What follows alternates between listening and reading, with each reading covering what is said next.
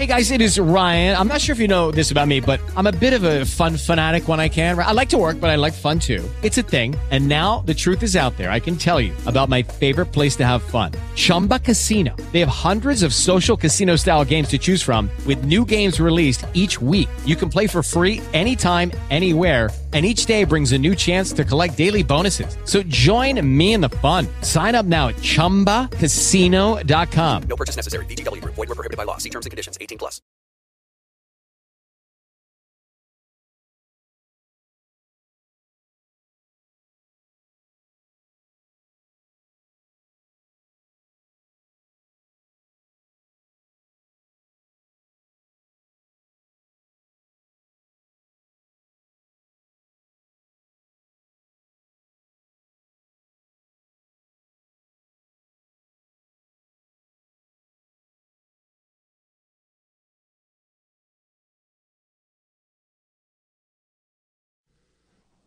Good afternoon, listeners. This is Dr. Bruce Kiesling, just a GP, here in the studios of News Radio 650 KENI. Healthy New Year to all of you. And yes, I'm in the studios. I appreciate your patience with the pre records if you um, chose to listen to them in the last couple of weeks. If you have questions about anything that I went over, please let me know. I have a number of things I want to talk to you uh, today. I, I didn't catch that that spot just before the program whether the 20 milligrams of Viagra was $2 a dose. If, if it truly was $2 a dose from that South Carolina pharmacy, then that is truly a good savings. But remember that Viagra, uh, the therapeutic dose, is in the 50 milligram range, so you really need to do the math, multiply by two and a half times whatever you can get it from from South Carolina. And the usual dose for Viagra is 50 milligrams to 100 milligrams, so it would be five times that dose from South Carolina. I do agree absolutely that it's important for you to shop around. Diflucan, for instance, a very popular medicine for yeast infections, 150 milligrams. Last time I checked was uh, was uh, let's see, it was a hundred uh, over a hundred dollars at uh, Fred Meyer's, and at Costco it was twenty. So, but then again, the pharmacists will say that the prices fluctuate wildly, and they do that on purpose uh, they have specials here. They have lost leaders there. Uh, so what's important is that you call around. In general, I will say, although you know Costco doesn't spend much money on advertising, and I'm giving them a free advertising, uh, they in general tend to be the lowest price, but not always. You can use you can sometimes get better deals at uh, Walmart on a specific medicine. I also have mentioned to you BidRx, B I D R X that you can go online, use Alaska if you want to, if they ask you for a password, and you can bid out your medication, and that will frequently save you a lot of money. A lot of my patients have, have used that and have been able to get years worth of medications for 30 $35 two of their most popular medicines being a blood pressure medicine and a cholesterol medicine. But along the line of the pharmaceuticals, we we had the uh, UK, uh, uh, Great Britain fining Pfizer $107 million for gouging people on a very popular and very common and very long standing and very long available uh, seizure medicine. So hopefully we will begin to start clamping down on this egregious behavior on gouging folks for the prices. You know about you've heard some of the scandals about the EpiPen, and uh, that, that just it's just crazy uh, the venality of some of these folks because they can get away with it. They're the only ones that have the product. So the monopolies are not a good thing, except for the people who have the monopoly. 5220650, call in with your questions uh, before we get to the end of the hour so that I can get to your question. So, I don't know about you, but I had to uh, relax my pants a little bit as I sit here in the studio because I, I did the thing that I, you know, try not to do and which most of us do over the holiday season. And I gained about three, five pounds. I, you know, to be honest, I need to lose five pounds. People look at me and say, "What are you talking about? You don't look like you're overweight." Well, you know, it's not a question of, you know, it's how do your clothes fit and how do you feel when you have an extra five pounds on. So, uh, you know, it's true. I I I, I work out fairly well, pretty consistently, like daily, and I try to watch what I eat and I do have a genetic probably advantage in, in the sense that not many people in my family have been overweight. But I do have some things that are that I am actually not very good at, and one of them is uh, putting up with ignorance. I'm really, really not good at putting up with ignorance, so I want to attack some ignorance with you today until you call in with your question 5220650. So there's this big hoopla about big data. Big data is going to save everything. We're just going to just get all of this incredible data because everything that you do, of course, is monitored now. On Google, I now have this uh, incognito. I can go on to the Google and, and make it very, very difficult, and I plan on doing it so that they won't track everything that I look up and develop a profile of me. But the thing is, this you know is part of big data, and you know, big data is going to save the world, uh, so they claim. Well, you know, The Economist, and I'm so glad that I canceled my my subscription to The Economist because it's really um, a, a, an outrageous publication, at least from an editorial point of view. And but when I travel, and I traveled, uh, uh, I travel frequently, uh, and we have. Uh, well, let's see. We have Todd uh, coming on the line here pretty soon. I'll go on the line here and talk to Todd. And then I'm going to come back to the economists and big data because I, I, just have to cover this today. It's just so special. Todd, you're on the line. Thank you. Hi, Dr. Kiesling. Yes. Yes. Are you familiar with Pyoderma gangrenosum? Well, uh, not personally, but professionally, I am. Okay. All right. And and, and do you have do you have it uh, have a problem with it? Uh, I saw a dermatologist that believes that's what I've got going on. Okay, and, and it's a it's a fairly rare condition, so I'm just trying to amass as much information as I can about it. Well, I, I you know, again, it's it's not something that I, I see on a real common basis, but let's just try to work through the logic of it. What did, um, for the uh, benefit of the other listeners, what are mm-hmm. your symptoms? Uh, a non-healing leg ulcer that's been around for at least a year and a half, two years now, and we initially approached approached it as a like a venous problem, um, and then I did wound care for over a year and just would not heal. So the dermatologist did a, a culture, a biopsy, and some lab work, and and I think through process of elimination of everything else came up with that conclusion. And comparing what I've got with photos online and whatnot, I, I, I I agree. I think that's what it is. How big a lesion is it? Uh, it's probably two inches by an inch. How deep did the uh, dermatologist uh, suggest it went? Um, it doesn't. At least on mine, it doesn't look like it goes very deep. It kind of varies. It'll get a little better, and then it'll get a little worse. Um, if I had to guess depth, I, I, it's probably about a quarter of an inch, maybe a little less.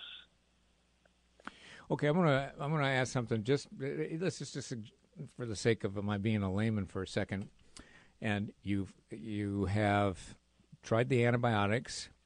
Mm-hmm. The cultures didn't give really any insight as it to being susceptible to a given antibiotic. You you've been through everything. You've had uh, all of the tests done, and now you still have a, a an ulcer, and it's not getting worse. So you have to decide: Am I going to live with this? It's not going to kill me, right? Right. Okay. Or if it's not super big and not going to make a big, big uh, defect, what about cutting it out? Um, everything I've read online says that any disturbance to the skin can make it worse, and it can just get that, that you can just be left with a bigger wound. Okay. Well, now you're you know you're catching me up on this. Um, I, I just you know then the the gist of it is this is a situation you're going to have to live with, right? Pretty much. It, it's it's an autoimmune thing, and it um, it it can flare up and it can calm down, but it looks like just it's a lifelong thing that a person has to just kind of be aware of and deal with. Well, you know, um, so I, I am going to be defer. You know, when you ask me, am I familiar with it? I'm familiar with the term. Haven't treated it in a really long time, and I guess I don't really have to come up to speed on it because there's anything we can do for it. Um, anyway, the the the crush the crucial issue is a person comes in with this problem with a problem on their leg. Is there is it a condition in which we can help them? And that's a your diagnosis is uh, derived by exclusion of all the things that we can help you with. Now we're at, at the end gate, can't help you, and and I guess um, I would have to hit the books. One of the things that you can do on one of the very good resources that we use at Primary Care Associates all the time is called Up to Date, and you can go online to, with Up to Date and get some other ideas. You can also explore uh, some of the MayoClinic.org, uh, CDC, which would be very strong in this area. Uh, but it sounds like you've done a, a, significant amount of homework and, and you know more about the specific problem that you have right now than I do. Um, and all I'm offering you is that um, maybe some additional consultation, but um, I, but really not much. And I, Okay. I and I um, apologize, Todd, for not being able to give you more insight into it. Oh, no, no need to apologize. I mean, I realize in the medical field that's why there's specialists. I mean, I, I, I know I kind And I'm just a GP, Todd. That's what. yeah, and I, I kind of came out of left field, but I just, I'm, I'm just trying to do my due diligence to kind of explore every possibility. So I Uh, know. well, okay. I'm- so where did have you gone to up to date? Have you gone to MayoClinic uh, dot org? Have you? Um, I know I've been on the Mayo, Mayo Clinic. Um, I believe, believe I've been on up to date, but these are certainly things I'm going to go back to now in the CDC. I don't think I've actually been on their on their site. But I'm going to go back to these things, and I hadn't thought about the CDC, um, yeah. so I'll do some further research there. And and uh, And do you have any other indications? I mean, the, the the problem is associated with other medical problems in certain instances, and you have none of the other medical problems. right about half the time it shows up with uh, rheumatoid arthritis, ul- ulcerative colitis, or Crohn's disease. Uh huh. Um, but the other 40 to 50 percent of the time, it, it just comes out on its own. Well, I guess um, I guess we want to congratulate you for not having all those other complicating associations. Yes, yeah, and and my wound is actually pretty small to compared to what I've found a lot of other people dealing with. So I'm I'm happy about that. But All right. so, but well, yeah, I'm going to hit the books. I'm going to hit the books myself, Todd. I, I bring myself up to date on this particular thing because who knows? Uh, I might see one uh, one day and, and, and hope to be able to give them more help than I'm giving you. Okay, well, I appreciate that. But I, I I'll check out those those sites you listed, the up to date, the CDC, and the, the Mayo Clinic, and and see what what else I can learn there. All right, Todd. Good luck to you. All right, thank you for your help. Uh, healthy New Year. And let's go to hi, Connie. How are you? Hello, I'm fine. Um, my question to you is I heard you, oh my, it's been six weeks or so ago, and you were referring to and going through um, what sounded like an excellent book, and I didn't get the name of it. I can tell you that it had about 400 pages of information and about 200 yeah. pages of documentation. Do you have the name of that book for me? I sure do. And, um, you know, uh, unfortunately, all of my relatives uh, were assaulted with a copy of it. That was their Christmas gift. Oh, It's- well, I wish I was related. Yeah. Uh, it's called How Not to Die Okay. by um, Dr. Greger, G R E G E R. Okay. And uh, a something to consider to, um, in addition to reading, when you want to take a break from the reading, is to rent from Netflix Forks Over Knives. It's great. Oh, and I've seen that. Okay, well, Yeah. did you like it? I did. Okay, well, you're gonna you're gonna like the book ten times more, just because it, the book tells you. Uh, well, it's just compelling. It's just very, very practical. Mm-hmm. Well, that sounds great. I'm really, I, ever since I've been, uh, I'm always driving when I hear you, so I had to just pull over and see if I could get in today and and find that out. So I sure appreciate that. All right. Well, healthy New Year. Thank you. You too. Bye now. And folks, you can uh, by just googling Kiesling Radio Podcast. Just Google it, and you can pull up my uh, my podcast, the podcast from this program. Unfortunately, they give dates. You've got archived there, and remember, remember uh, what one of my patients told me. It will cure your insomnia, or it will give you some information that might be of use to you. It's a win-win. Okay, so if you listen to it at the end of the day, you'll either be able to get to sleep, or you'll have something to share. So I'm working on my voice, and you know, uh, our voice changes as we get older guys' voices tend to get up, uh, go up a register a little bit, and women's voices tend to get down and gravelly. And you know, your voice can make you, you sound old. Uh, just like any uh, other part of the body, uh, our voice ages and it becomes softer and it becomes scratchier, and sometimes it conks out. Sometimes people get, you know, really upset about this. It doesn't usually start until after age 50, and if you have a problem with any with breathing, of course, the force of the air that makes the noise we call your voice uh, can go down just because you don't have the force behind it. But you know, we lose muscle mass as we get older, and the vocal cords they're made up of tiny, very precise bits of muscle and ligament and muscle, uh, mucous membrane, and they need to touch and vibrate. Uh, there's some exercises that you can do for your voice. If you're interested in that, just uh, let me know and I will talk more about it. But right now, I have Regina. Hi, Regina. You're on the air. Hi, Dr. Kiesling. I hope my voice doesn't give my age away. But uh, I You was just wondering. I was just wondering what your thoughts were on the fluoridation of our water system here in Anchorage and the fact that we're being medicated without consent and um, all the new research that's come out uh, regarding fluorination of our water. Um, your thoughts would be uh, appreciated. Well, you know, it's interesting. that When the program first started, uh, that was a very uh, compelling uh, topic that I was assaulted with pretty much on a uh, every week basis. And I personally um, don't have the angst that everybody else has. Uh, I think the data is, you know, if you can get too much fluoride, but you don't get too much fluoride from the water. Uh, if people overdo it in other uh, in other ways, they can get have a problem with uh, increased uh, fluoride. But you know, I, this is you know they're, they're big they're bigger problems out there than whether we should fluoridate or not. If we don't fluoridate, then folks need to be very mindful of what uh, that will uh, do in terms of uh, and potentially lead to um, with the you know dental health and I you know uh, Regina I'm, I'm it's been about it's been uh, frankly you know a couple of decades since I have really delved into that. So uh, apparently, a characteristic of 2017, I've been hit with with two uh, things that I could kind of wing a bit, but you know, to be conscious that you're ignorant of the facts is a great step to knowledge. So I need to do a little bit more research before I get flippant with you, Regina, about this not being a big crisis uh, with the fluoridation of our water.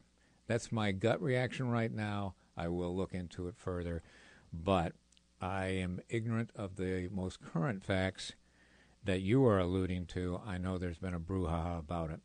So with Todd, I'm going to have to look into the gangrenosa, uh, and the and with you, Regina, I'm going to look into the fluoridation problem. Uh, hopefully, uh, the folks that call in next will give me something that I can actually talk about with some credibility and authority. But in the meantime, I'm going to go back to what I was discussing, and that is big data. And so the economist, you know, one of my esteemed colleagues, and Dr. Smith, who I very much miss, he was with Primary Care Associates for decades.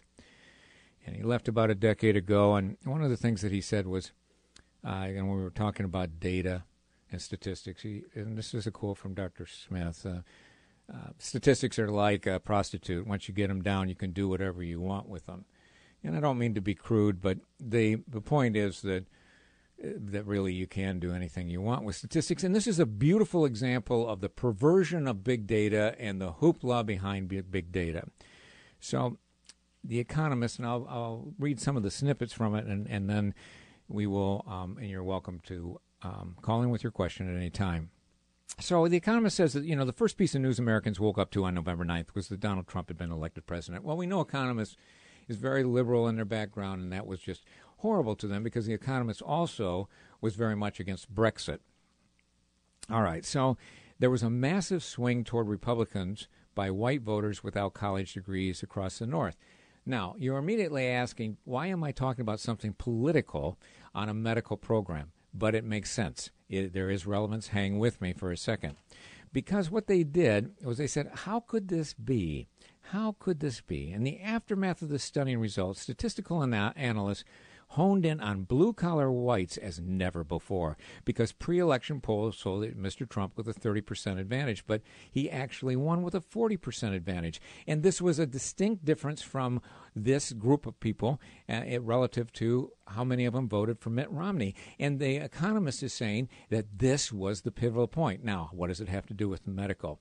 Well, the challenge that they put out was for data nerds to find a variable that can beat the percentage of non-college whites in the electorate in the electorate as a predictive of the country swing to Trump. And you know what they came up with. You can't uh, you know so what it is is this is classic example of confirmation bias. H- how can we make big data fit with something that we've decided is a calamity, and now we're going to confirm that it is a calamity because of the data that we are going to glean in a big data sort of way. And there's no shortage of nerds. There's all kinds of people that, that uh, can look for reasons, but this is the reason they came up with public health statistics. And yes, I came back to the medical issue here public health statistics, the Institute for Health Metrics at the University of Washington, and they should be embarrassed that that's, that their metrics were used for this this study, but they compiled country level data on life expectancy and the prevalence of obesity, diabetes, heavy drinking, and regular physical activity or lack thereof.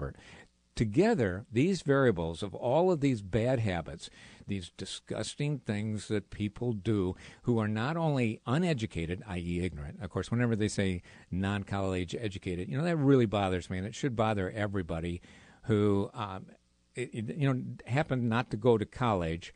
Uh, because there's a whole lot of people didn't go to college that are a lot smarter than the people who did go to college.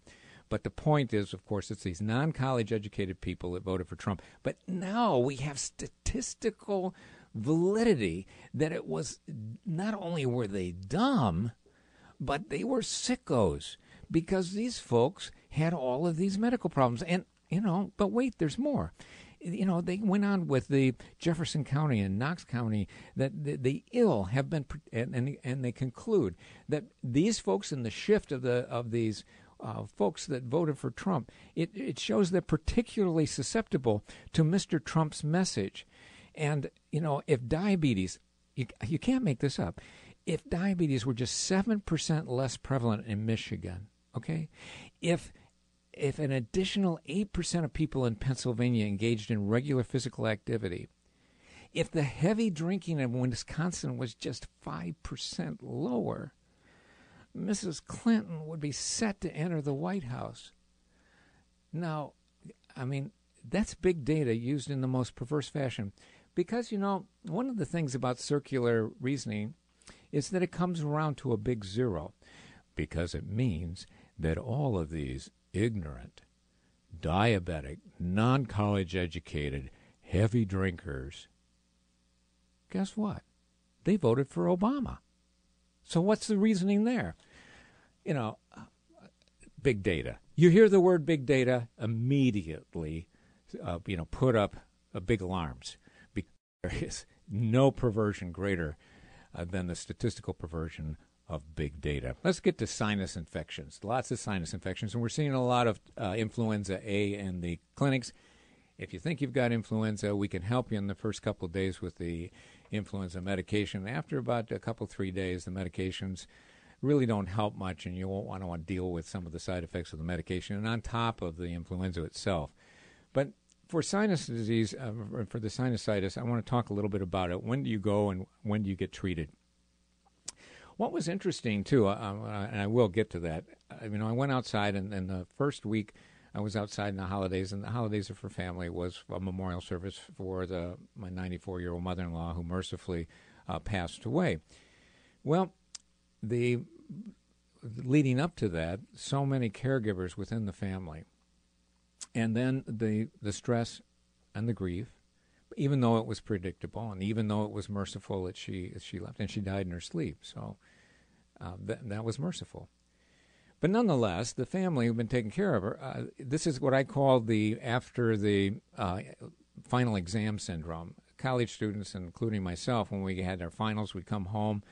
Uh, to do your laundry and you get sick. You know, you squeeze your adrenals to get through the the last bit uh, in preparation for the final exams and for the papers that were due, and then your adrenal glands just had been squeezed, and then now they just big letdown, and then you were vulnerable to infection, and that's exactly what happened to the relatives. So I got to treat the relatives. I was there, and one of the interesting phenomena, and I want to talk about chronic cough, was that um, when my brother-in-law developed an upper respiratory infection, and he got a bronchitis, and he coughed so violently that we did pictures. We had to uh, actually uh, take pictures of what I'd never seen before from severe chronic coughing.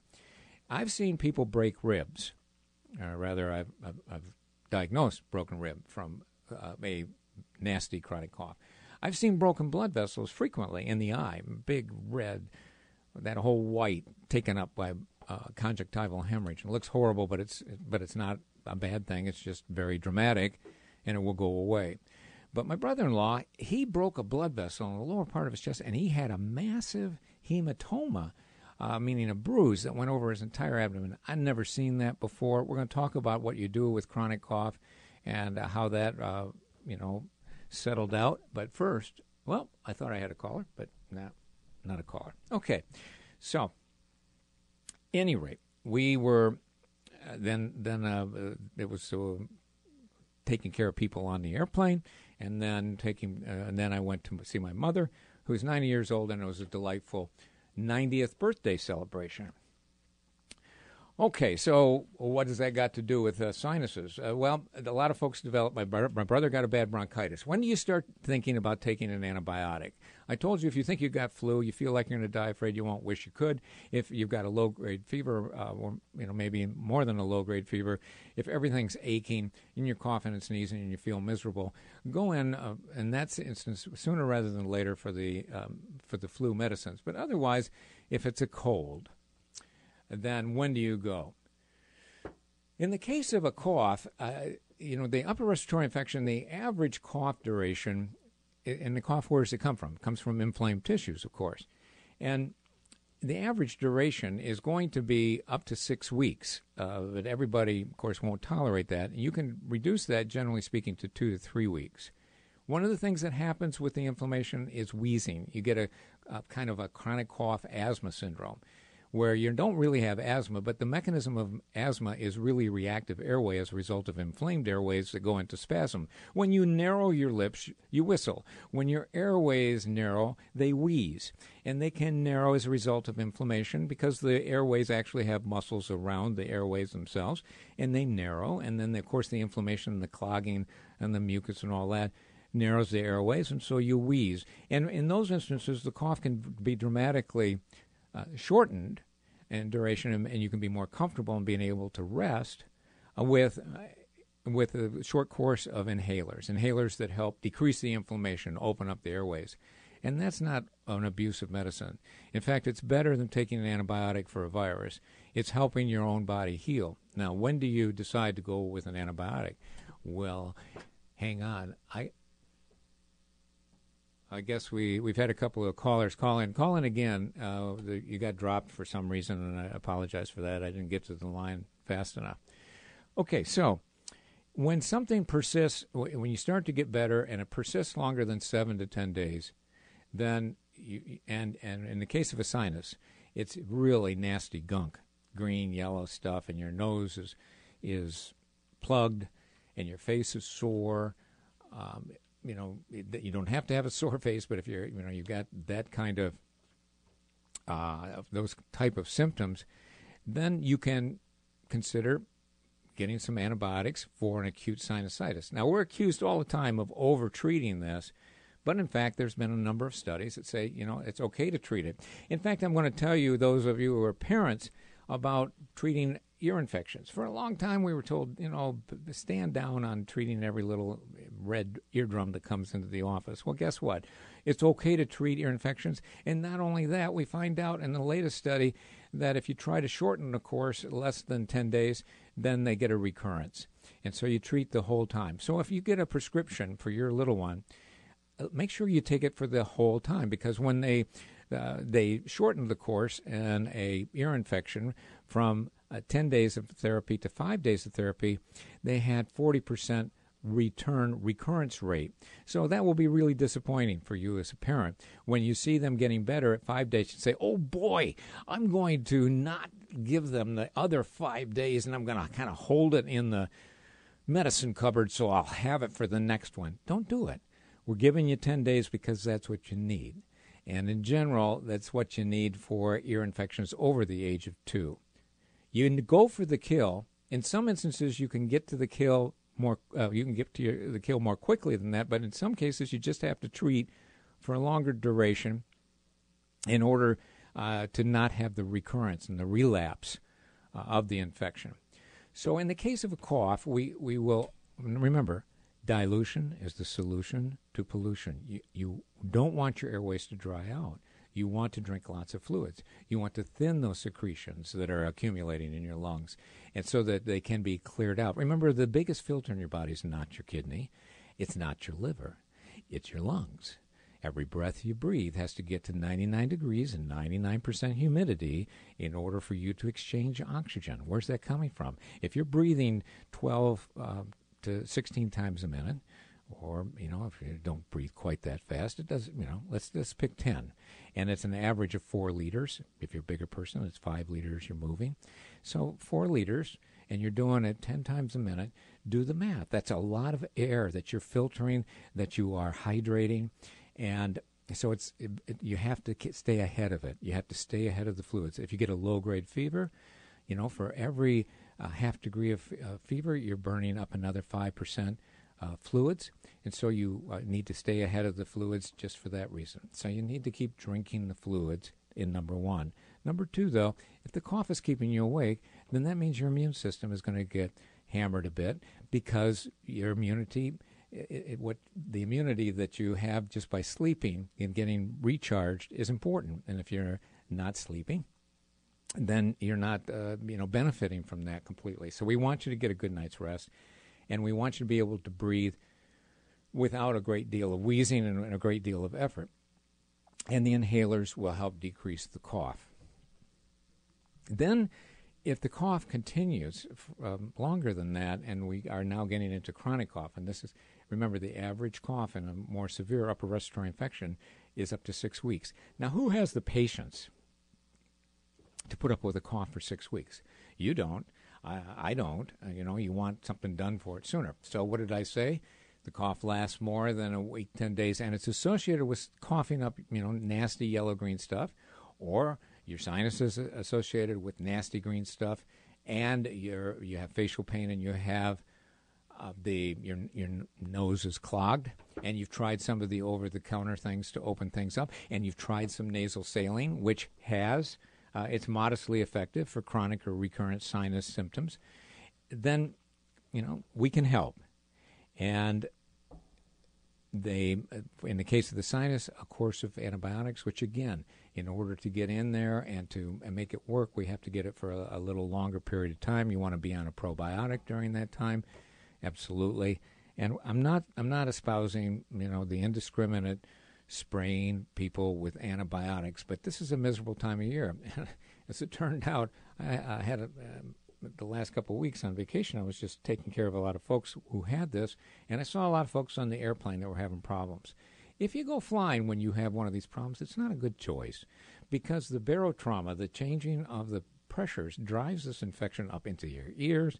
It drives it up into your sinuses, and that's one time when t- using an if you have absolutely have to when using one of those products like Afrin, and actually there are many products that that that actually that are not technically Afrin but have the same active ingredient, and that's a problem because folks can get addicted to the oxymetazoline in it, and that's the active ingredient in Afrin, which causes the vasoconstriction, which opens up your upper airway, opens up your nose, and yay, I can breathe through my nose now. That's really great. Well, for a day or two, that's great. After that, it's always going to contribute to the problem, make it worse, because you're going to get a rebound congestion because of your dependence on the Afrin. In order for you, us to get you off the Afrin once you're addicted to it, and that includes the Kroger nasal spray, the Signature Care nasal decongestant, the Equate, the Sinex, Vicks Sinex, that Zicam, Sudafed nasal spray, they all have that same ingredient. You get hooked on this, and we're going to, in order to get you off of that, we're going to have to give you a course of pretty high dose uh, uh, systemic steroids uh, to uh, decrease the inflammation and to wean you off of that Afrin. So don't get addicted to those products. But when you're flying, you can use it on the descent and for one day after that. Gosh, time flies when you're talking about snotty noses and cough. I'll be back here in the studios of News Radio 650 KENI next Tuesday, just a GP.